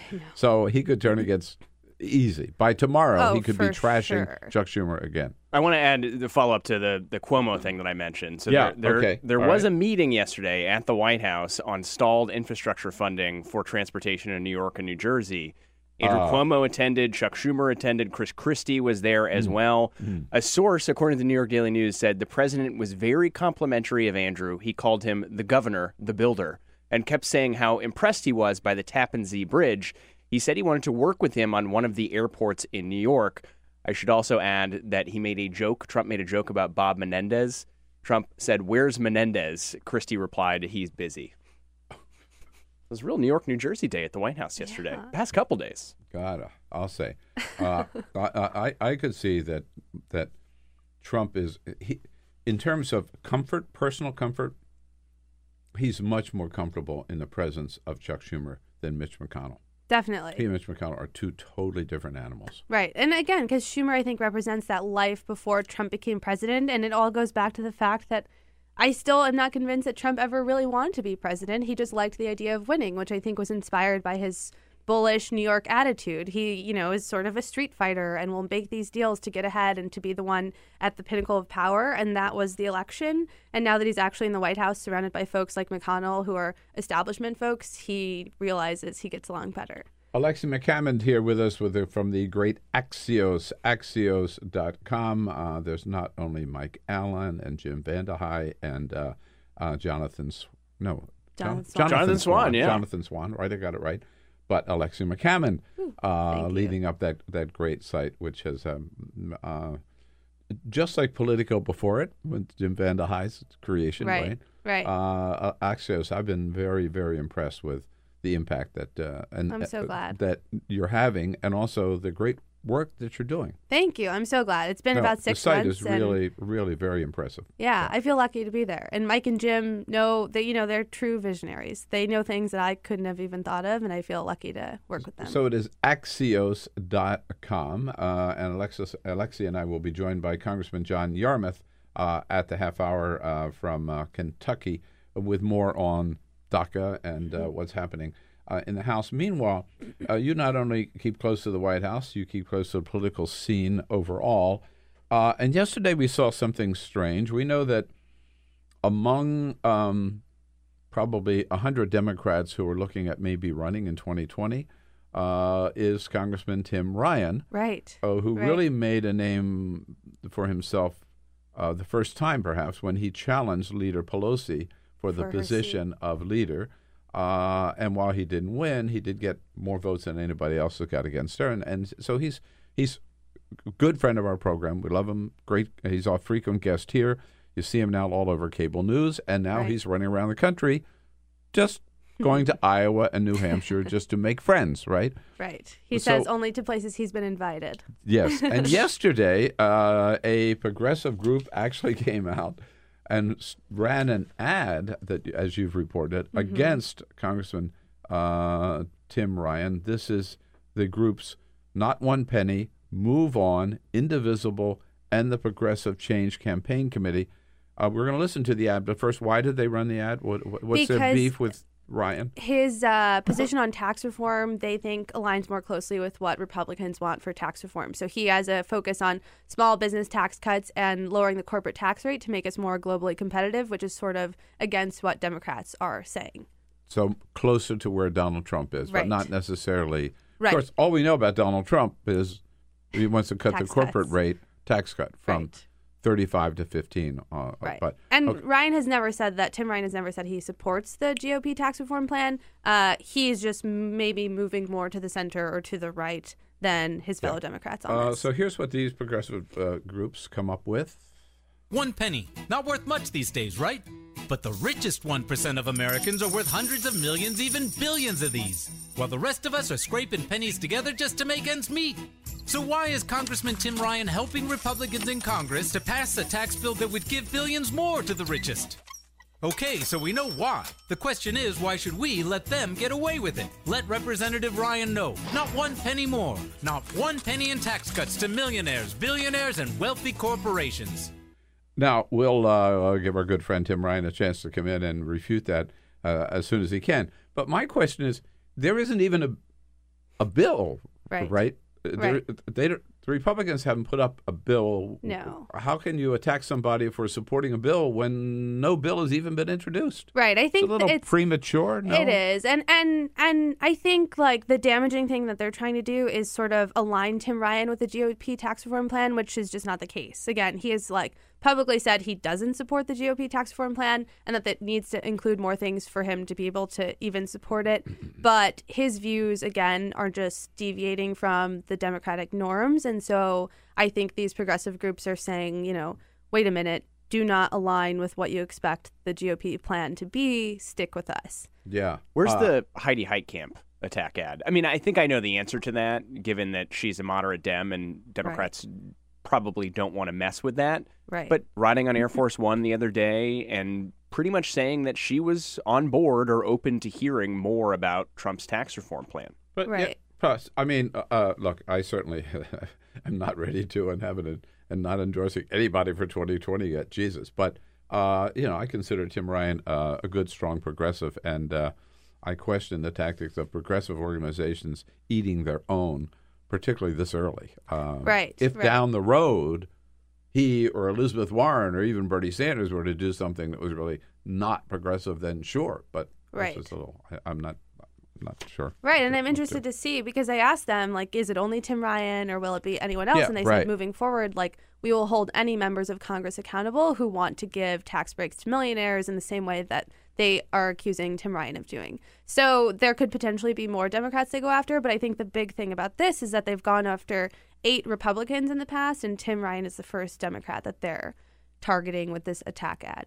So I don't know. It's some weird sort of infighting among progressives and Democrats at large, but I think everyone's just up in arms about tax reform because we thought it was coming and it's not coming. And so everyone's trying to put forward their own views on tax reform before the plan comes out. Well, we'll, we'll, find out more from uh, Congressman Yarmuth about that. But I mean, when you look at the what Congress has on its plate now, Donald Trump has added DACA to an already crowded plate, crowded with at least the vision or the goals of tax reform and immigration reform and infrastructure. Remember that word, which nobody talks about anymore. Right, Uh, right. plus keeping the government going, plus raising the debt ceiling. It's I not going to happen this month. Tax reform is not happening this month. I mean, especially considering he is making these like tax reform rallies once a week, right? He did it in uh, in Camp State. He did it in Missouri, I think, the week before, Mhm. and he's going to do that throughout the month. There's no way, like that's just to get people, I think, excited about tax reform and what they think he will do. That's not putting forward a plan. Right. And who's to know what's even going to happen with Gary Cohn, who's one of two top people who's supposedly working on tax reform, and like he's been saying, you know, things that would suggest he might not be at the White House And as long. we point out every time um, that we discuss Donald Trump and tax reform, what we're really talking about is Donald Trump and tax, Tax cuts. Cuts. Yeah. Because that's his definition of tax reform. right. Tax cuts Right. For big corporations and for the millionaires and billionaires, right, and he said as much. which, once again, Tim Ryan does not support. Right. Alexi McCammond here with us. I'll take a quick break uh, and welcome uh, our good friend, um, Congressman John Yarmuth from Kentucky's 3rd Congressional District coming up. Stay with us. We'll be right back. and you don't agree with it, you have an obligation to resign. So Gary Not Cohn, Gary not to sit Cohn should have resigned. Absolutely. Download our podcast, search for The Bill Press Show on iTunes, and remember to rate, review, and subscribe. This is The Bill Press Show.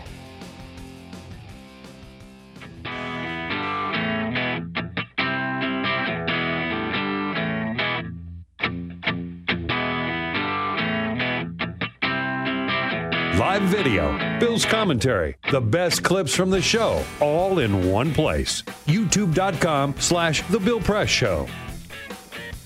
Here we go now, the Bill Press Show, rolling right along here, wrapping up on a Friday, Friday, uh, September 8th. Thank you for joining us.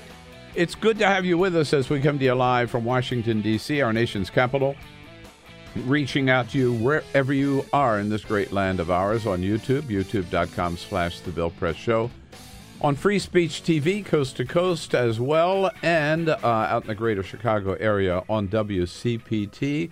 Brought to you today by the International Association of Firefighters under the leadership of President Harold Schaitberger, America's men and women of our firefighting departments uh, nationwide on the front lines protecting American families, pardon me, every day. Uh, and certainly uh, did a great job as part of the uh, efforts for to help the victims of Hurricane Harvey and now Hurricane Irma. We salute them, thank them for their support of the program, direct you to their website, iaff.org. Alexi McCammond from Axios here with us in studio the entire hour as a friend of Bill, Alexi. Thank you for having me. And we are joined now by uh, our good friend from Cong- Kentucky's 3rd Congressional District, Congressman John Yarmuth. Congressman, great to see you. Bill, it's good to be here, as always. Everything good? Everything's good. The bourbon's still flowing. Ah, well, that's good. Uh, I bought a bottle of Bulleit the other day as a gift to Very a friend. good, very good, I yeah. have to tell you. Uh, Gotta- no- gotta- How do you take yours? Oh, it depends. Uh, either just on the rocks or neat. Okay. Yeah. Good to know. Right, So- and or occasionally in Manhattan. Yeah. I'm more of an old fashioned person. You like old-fashioned, yeah. yeah. Now, I want to um, a- a- ask if we learned something new this morning from uh, Speaker Ryan that surprises me because when you've been here, Congressman, before, and, and, and other of your colleagues from the Democratic side in the House uh, have complained about, you know, you're not really getting much. You come here to Washington and you really want to get some things done, but not much is happening. That's not what Paul. That's not the way Paul Ryan puts it. Here he is yesterday about how successful you have been. We've actually passed more bills in the House for the president and his agenda in this first six months of his administration than in the first six months of Obama, Clinton, and both Bushes. The House has passed 316 bills. That's a record pace. Now, 260 of them are still in the Senate. The Senate's busy working on judges and appointees and the rest. But the House has been extremely productive. Not just extremely productive, the House has been more productive than any Congress in the modern era. More productive than any Congress in the modern era. I guess that depends on how you define modern era. If, it's, if, it, if it started in January, then yes, yes, that's true. Uh, I remember back in 2007 when uh, we took over the majority. Uh, we were a lot more productive than um, than this Congress will ever be. And uh, I mean, it's just ludicrous, but that's you know, what are you going to do What- so when he talks about 316 bills, uh, what what kind of bills, right?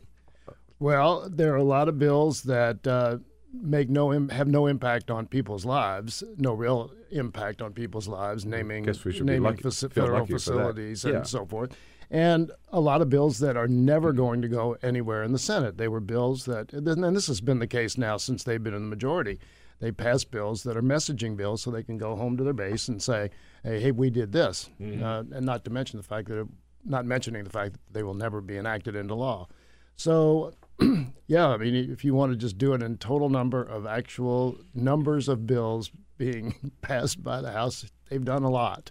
Uh, unfortunately, they're totally inconsequential. It- it is a classic case of a quantity over quality, isn't it? exactly right. Exactly right. But I mean, who's they, counting? Right. Right. I mean, well, they, numbers are a lot easier to sell than ideas. Yeah, I mean, they can't name one thing that's that's significant that has been signed by the president into law that uh, that has come out of the House of Representatives. It just that doesn't exist. Right. Right. Well, I think that's the interesting thing looking forward to 2018, right? Because they will have very few legislative victories to say during the midterms, which to me suggests Democrats have an even better chance, especially after this week's deal, to retake the House. Yeah. Oh, I, I think you're absolutely right. And uh, I'll give you a, a fascinating polling result that just came out of Kentucky within the last 10 days or so. Um, Donald Trump's approval rating in Kentucky is 60%. Which is surprising, but I mean, it's not surprising to me. But it's a lot it's higher than a- it- the rest of- yeah, yeah. the rest of the country. Yeah. Sixty percent. Mitch McConnell's approval rating in Kentucky is eighteen percent. What? Whoa. Wow. So that I think is a is a an indicator of the the people's recognition that Congress is Hmm. functioning is totally dysfunctional, Right. And uh, and a rejection of Mitch's leadership. What's kind of interesting to me though is that it also shows that. Uh, Obviously, Donald Trump supporters see Mitch as someone who is not doing what Donald Trump wants. Right. Right. And uh, that ha- I haven't had time to process how that would affect the, all the national elections, but it uh, it's an interesting harbinger, I think. Now, Congressman, you sitting right where you are, um, maybe mm, a couple of months ago, or, or uh, certainly th- early earlier this year, when we were talking about the efforts to repeal uh, Obamacare in the Senate, um, we all sort of fell off our chairs when you said that you've known Mitch McConnell for a long mm-hmm. time, and your read of Mitch McConnell was that you you weren't really sure that Mitch McConnell wanted that repeal to Right. pass. Boy, you were a prophet. I, I mean, I think it turned out you were absolutely right on. Well, when he when he started going about it the way he did, where he he was trying to draft the bill in secret and rush it to the floor, that's the only thing that made sense to me. Is that he he didn't want to hang a bill uh, that has 15% approval around his members' neck, but he had to give his members a vote. So what do you do in that situation? I mean, he was in a no-win situation. He was going to either lose his reputation as a master of uh, the legislative process, or he was going to potentially lose his majority. So he um, he got he did what he did. He got foiled up, fouled up a little bit because he couldn't get the motion to proceed prior to July 4th recess. So that bill hung out there for a week, which didn't improve its pros- prospects. But the the key indicator to me that I was right about that Yeah. was the mm-hmm. the remarks that he made right after the vote went down in the middle of the night. He clearly knew exactly what he was going to say and was prepared to say it. Right. And I said, okay, this is part of the plot all along. Mm-hmm. Right. Well, thinking about this week's deal too, and McConnell, do you, how do you make sense of the way that Trump struck this deal with Pelosi and Schumer? Do you think it's reflective of the way he feels about McConnell, or do you think it was inspired by something else? You know, I I will I would go broke and crazy trying to analyze what's in Donald Right. Trump's brain. I I actually wrote a piece for a publication back home a few weeks ago before actually before Hurricane Harvey and I said the inside of Donald Trump's mind must resemble a hurricane with no calm eye. and and I, I so I don't know, but It, it's awfully hard to read. Impossible. I But think he saw an opportunity in the spur of the moment to stick it to Mitch and to actually get something done. Right. And uh, I think he just he recognized that and took it. Right. And that's maybe something he could take to those 60% of folks in places like Kentucky who love him but hate McConnell and say, I did this by sticking it to Mitch, as you said, and I don't Yeah. need him, and you all don't like him, so this is how we're moving forward. Yeah, and you know, there's been some talk recently, uh, leading up to that meeting, about how basically the Congress, the leadership in Congress, had decided that Trump was irrelevant. Mm-hmm. and that they were going to go their own way on all this stuff. Right. And that might have been a pushback from the president on on that mentality as well. Yeah, before we leave uh, healthcare, just one Yeah. quick question: Uh, Is it over? Number one, I guess it's a two-part question. Or will there be another attempt at a repeal vote? Every once in a while, somebody raises that issue. What's your take on that? And secondly, um, what damage? It, the fact that there's no repeal doesn't mean Obamacare is sound, right? No, that's right. Because they're doing everything they can to undercut it, right? So, what's the future there? Well, I, I really don't think that they, there may be an attempt, another attempt to, to revive vote. the repeal. That's kind of an oxymoron, revive the Yeah, repeal, but right. uh, to re- attempt to repeal. There's not a lot of, uh, uh, But I know, don't think it- excitement I- for that. No, and I don't. I, I think Paul rec- Paul Ryan recognizes that probably anything that would come out of the Senate can't pass the House again. I think that the House members have been chastised and Mhm. and uh, are chastened about that. And you know, we had, they passed with a two vote margin as it was, and I don't think it'll pass again. And Mitch doesn't want any part of it, so I, I can't see a, a movement getting any further a repeal. Now, I think this effort to come up with some fixes for basically for the individual Which individual Lamar market, Alexander is leading. Yeah. um, I think has have some pretty good prospects, and that that's something that in the House probably would require the same kind of configuration where it's 50 Republicans and the rest of Democratic votes. But I think that can happen and should. I, you know, we're not. You know, Democratic districts are not the only ones that are affected by this individual market problem, and we, we need a solution. The bill, the, the law has been sabotaged, and interestingly enough, in the Senate bill that failed, a couple of the provisions were actually to reinstate the things in the Affordable Care Act that kept it alive. So that reinstated the the uh, or institutionalized the the cost sharing reductions, put in reinsurance programs which were in the original law and then defunded by the by the Republicans. So it was kind of a recognition they knew how to fix the individual market because they knew how to sabotage them. Yeah. And, Right. And so I, I think that's um, uh, a possibility So now the Trump administration is not like, like w- w- under President Obama. The, the the government did everything it could to encourage people to sign up. Here's the deadline, you, you got another month, and you know, get in, get in, get in. The Trump administration is doing none of that marketing at all. So, uh, are they going to? They want it to wither on the vine. Um, yeah, right. Will it? They do. No, I don't think so. I, you know, I think right. One of the things that happened as a result of this debate is a lot of people across the country came to realize two things. One is there really isn't an alternative to, to the Affordable Care Act except single payer, which is gaining a lot of traction around the country, Medicare for everybody. Um, and and secondly, that they they understand what Medicaid does, and and people began to realize, oh, Medicaid's not just for for poor people, for deadbeats and so forth. It's, it does pay for the vast majority of uh, Yeah. nursing home care in the country. It is it does cover 40% of the children in the country and so forth and so on. So they said, okay, yeah, we don't we don't want these to roll back this Medicaid expansion because it's really important. And you know, in my state, 1.3 million people out of 4.4 million get their health care through Medicaid. Mm. And so and so, uh, which is another reason I think Mitch was lukewarm on trying to, to, to do anything that actually passed. Right. You mentioned um, jump in when you when you want. Yeah, to. well, I was just going to say, can you imagine if after running on repealing and replacing Obamacare on day one, Trump ends up as the president who actually props up Obamacare at the end of it all? It could I mean, happen. it's It could- just it could happen. Right. Yeah. Uh, at one time, he was for single payer. We- Yes, Let us not forget. exactly. Yeah, we have the clips of that. Uh, I, I promised you the last question on health care, but That's uh, you triggered another one in my mind, which is Medicare for everybody. You know, there. Uh, it, you're right. It has more support now. John Conyers and I think you're on that legis- Mhm. You're on that legislation, aren't you? Yeah, the more people have signed signed that. I think support 117 now. the House bill than ever before. Uh, we know Bernie Sanders is still campaigning on it around the country. Senator Kamala Harris from uh, California uh, has signed on to that legislation in the Senate. Uh, there are some Democrats who are saying that Medicare for everybody should be a litmus, te- litmus test for any Democrat running for office for, at, at any level. Do you agree? I don't believe in litmus tests. Um, you know, I, my opinion is that, and it's the same thing opinion I have of of uh, on the abortion issue and guns and everything else.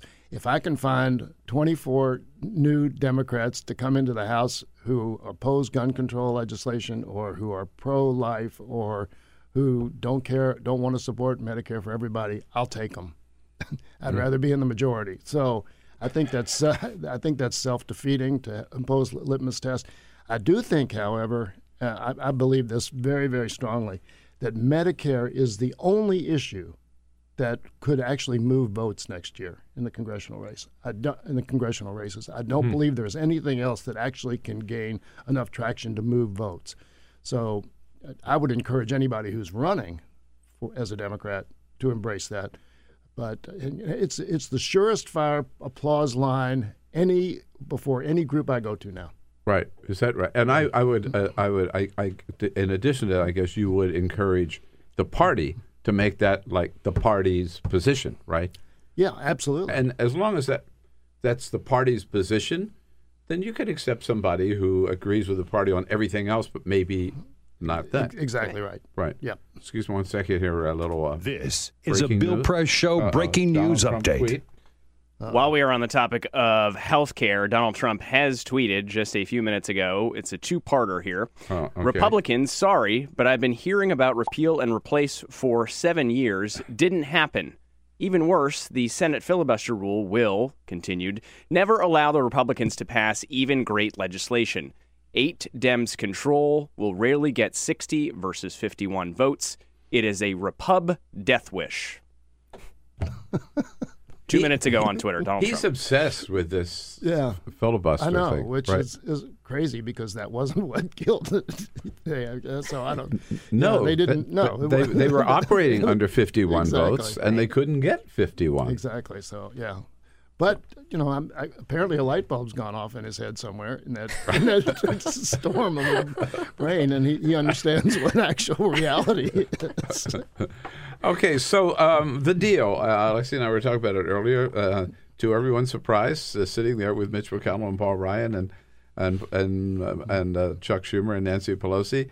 After they all made their case, he said, uh, "No, I don't. This eighteen months. Uh, no, I'll take your deal, Nancy. Right." Um, were you surprised? And is it a good deal? Well, I- think it's a good deal. I, as a Democrat, yeah, as a, trying to function in Congress, because we do have only two points of leverage, and and that's when we're just trying to keep the government operating, and the other one's the, the debt ceiling. We have no other uh, issues or any points of leverage at all. So, uh, yeah, this gives us the opportunity to uh, to do two things. One is to pass a funding bill for the rest of the of the fiscal year that more closely resembles the deal we made at the end for the end of 2017, which you know balanced increases in defense spending with increases in domestic spending as well, and not huge cuts in domestic spending to pay for rises in defense But spending. that would have to they want.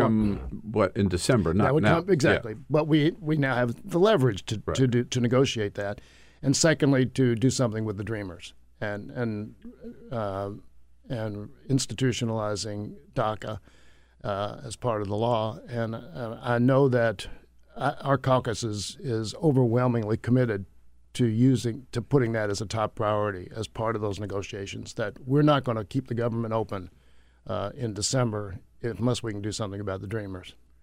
Bill and I were talking about this earlier. Um, do you anticipate Trump will make a similar deal with Democrats in these six months on DACA? Well, I, I think the odds are pretty strong that he will. I mean, that's what he told Nancy and Chuck Schumer yesterday that he was committed to working for it. He said that publicly that he wants to get something done, which is bizarre. Uh, but uh, you know, I, I, as much as you can take him at his word, I, he's gotten some good publicity out of this deal. So I would. He loves the good he loves publicity that he got out of this. And I, deal. you know, that's the one thing I kept thinking about this morning. This, this is so ironic that the the media that he trashes so frequently is what drives him. Right. I mean, that's what he lives by and responds to. And so, in this case, if the good publicity makes him more of a a balanced, uh, bipartisan president, then I'm uh, I'm very grateful for that. Uh, and also, we know that he is fixated on how much he gets done. He's always bragging about everything he's accomplished, and and he also has to know that okay, so like for let's let's let's uh, pretend we were all sitting in that meeting. You know, he looks at Mitch and Paul, and he knows he he gave them his number one priority, and they didn't deliver. Yeah. Why wouldn't he say, well, let's.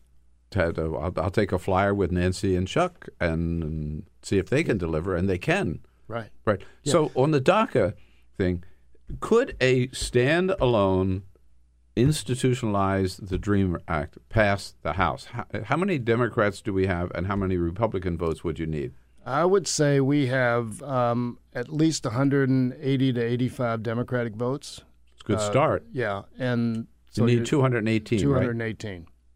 So you don't need too many Republicans. And you know, I think Mike Coffman was going to introduce a, a discharge petition, Republican. A discharge petition being a way to get something to the floor Yeah. if leadership doesn't want to do it. Um, you know, this is this is a time not just for presidential leadership, but for leadership out of uh, Paul Ryan. And the speaker has said numerous times that he doesn't want these kids to be deported, that he Mhm. values them. Uh, he needs to show it now. It's totally within his power. If a bill comes to the floor, it passes the House. You really believe that? right? I think uh, there's actually a bigger problem in the Senate. Hmm. Uh, according to, to Chuck Schumer and Dick Durbin yesterday, uh, there are only about five Republicans so far who have embraced uh, passage of the Dream Act. So that doesn't get them to 60. Gets them to Fif- 57. huh? Or 50. Yeah, five Republicans and 48 Democrats. Oh, 48 down. I'm- I'm yeah, thinking- get- I yeah, had it backwards, right. 53. So they, they need seven or eight more.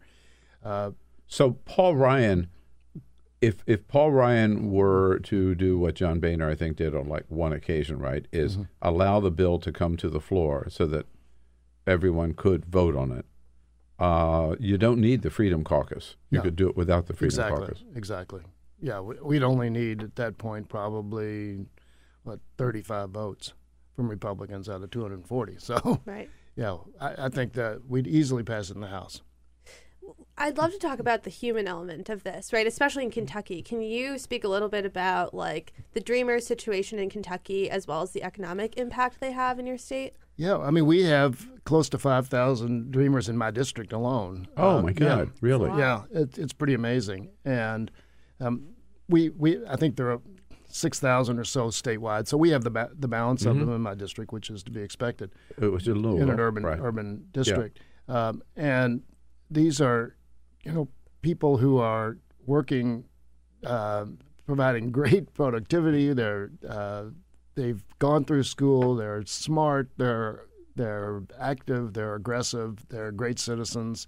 Um, and Except they're not citizens. Except they're not. Yeah, right, right. right. They're great members of society. That's a better way to put it. Uh, and the idea that we would say you're not wanted is, is, is just shooting ourselves in the foot. I mean, economically, there is a huge. I don't know what the numbers are, Right. Alexi, but um, in terms of their economic uh, output, and the, but it's it's significant. And so, but the, just the, the morality of this that you you got young people who are totally innocent, have never done anything wrong, and, and have done everything right, and we say no, we don't want them. That's and who didn't have a choice. Who didn't You have a choice. I think the average age we have at Axios this chart, you know, dreamers by the numbers, Mm. and the average age is like 25. So they're so today. young, right? Right. Today, and yeah. it's- and they came here. I think the average age was seven, Yeah, maybe, yeah. or Right. younger. Yeah. Right, like you don't have autonomy. You can't make decisions to stay. Right. And Jeff without your Sessions, in his statement the other day, I thought it was so insulting and so mis- misleading uh, to talk about how they are drained on benefits, how they use. But they don't. They're young. They're not. Right. They're not getting medical care. I mean, a few Right. of them might be, but they're not. No. They're not taking federal benefits. And they're paying taxes. And they're paying taxes. And I think you I know, saw something like they contribute 116 billion in taxes over their time here, which is just incredible. Yeah. And Je- I'm glad you brought up Jeff Sessions' comments because he said, you know, the argument was that it's unconstitutional. But then, you know, it's like, well, we're giving Congress six months to decide what to do and winding it down. But if it's unconstitutional, then why not just abolish it?